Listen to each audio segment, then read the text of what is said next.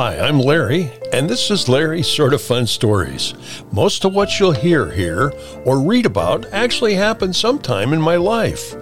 You'll hear about my experiences over these many years, and I will share with you some strengths that I've received through the lessons learned, and you'll discover that I might have made some mistakes along the way, but I'm trying one day at a time to live a better life. Don't forget to check out my blog on Larry's Sort of Fun Stories.com. I want to thank you for listening. Couple of issues. The podcast is brought to you by Collage Travel Radio, 24 7 on the internet, streaming great music and travel information. And also want to bring you up to date on my weight loss. You know, I've been mentioning that over the last couple of weeks. And yes, I went on Nutrisystem and I've been on it for a month now. And you know what? It's going down a little bit. I actually jumped on the scales one day and it went down and it gave me such a big smile. So I'm endorsing Nutrisystem. It works for me. Well, today I have a guest with me here in the studio. Uh, Robert Stuber is a friend of mine from one of our writing group classes here at Trilogy of Orlando, and he told a story about Christmas. And so I thought, being close to Christmas, it might be a good idea to share Robert's story with you.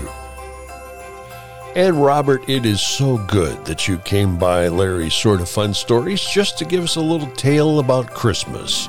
Now, how did this start? Well, it starts by being from Kentucky, I guess is one of the things. And then the second thing is uh, alcohol, I must admit, was involved. no, and by no. the way, your lawyers would advise you to say, don't do this. Right. But um, it started uh, almost 40 years ago when my wife and I were uh, visiting home not long after our marriage. My brother and sister were still single, but they had also moved away from our home in Kentucky. One was living in Indiana and one in Colorado. And uh, my mom had passed away a year or so before. And when we got to my dad's house for this festive occasion, he had not decorated. It was uh, kind of sad. Wasn't it always you're always expecting the house to look the way it was when you were a child and, and those warm memories just weren't there. They weren't there. There were no lights. Oh. And um, anyway, it starts off that my sister takes charge and says she's going to start cooking with my wife and that she's going to do some of the inside decorating. But we needed a tree. He didn't even have a tree up. Oh my goodness. But growing up on a farm, there were plenty of trees around. Now me, I have a an artificial tree. This was a live one, of course, and we would go out in the woods because we had my dad had fifty plus acres. We would go out in the woods and find some pine and harvest it, bring it in. It wasn't it, that was the kind of thing that always happened being in the country, and uh, so my sister and and again as it was December, it was kind of getting dark, but we were like, okay, we're going to go get this tree, my brother and I, but not without a couple beers and uh, and my brother says, well, you know, you, we might see a deer or something, so he grabs a shotgun out of the hall closet. And I grab the saw out of the garage, and we head off into the woods, uh, hoping to find uh, the right The tree. tree. Yeah, Now what kind of saw was this? this was like the kind of saw that you cut limbs with, you know, the little bow type saw. Oh yeah. yeah, not okay. a not a chainsaw. Which I was thinking you needed. should have needed a chainsaw. Yeah, yeah, but I wasn't gonna carry that thing all the way down in the up. And plus, it was it was very hilly, so we knew we were going to go way down the hill to get a tree, and off we went. So, the uh, we were reminiscing, you know, talking about at the time, talking about you know how Dad seemed to be really down, and uh, just kind of remembering Christmases past, looking for a tree. We finally find one, but in as in the woods, there are briars and uh, ivy growing up on it. So I used a little saw to hack back. Now wait a minute. How, how tall was this? This tree was probably 12 feet tall.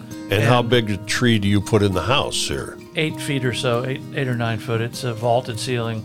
So um, yeah, um, we realized too that the bottom limbs are rarely very good. So we do we uh, I hack away and I get in there and I think, uh, what about this height? It was about shoulder height, so that was not too bad. And I start sawing and I'm sawing, and my brother decides, well, you know, while he's drinking his beer, he decides, you do you do half, and I'll do the other half. Okay, sounds good. yeah, that's fair. So I get I get through my half. No, no, I'm sorry, but the tree was how, what, six inches No, it was around? probably four, four and a half. I mean, it wasn't going to be that big of a job, but No, you're out of shape and you haven't sawed for a while. Yeah, yeah. Don't remind me. But yeah.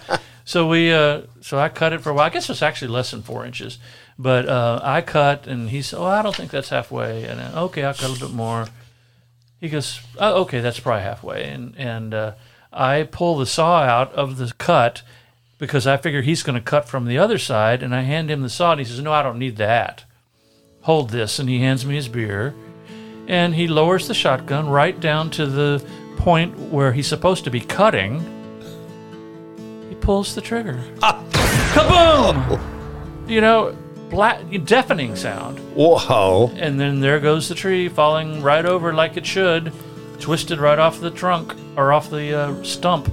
And um, I said, Well, since you didn't do any work, you can at least carry the daggone tree up the hill.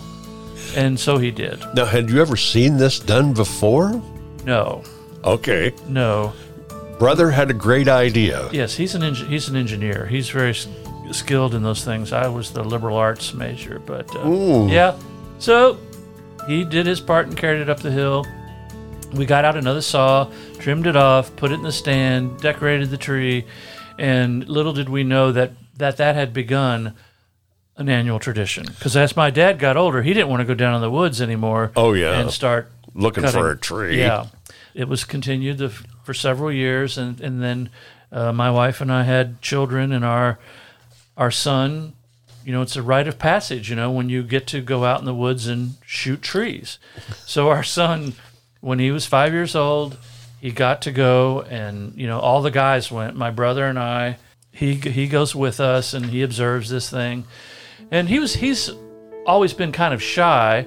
But then the following Monday, when Christmas holiday's over, he goes back to his preschool. He was a, um in a church preschool, and uh, they, you know, they go around the room. Oh, I got this. I got a Ninja Turtle thing for Christmas. I got this. I got that for Christmas.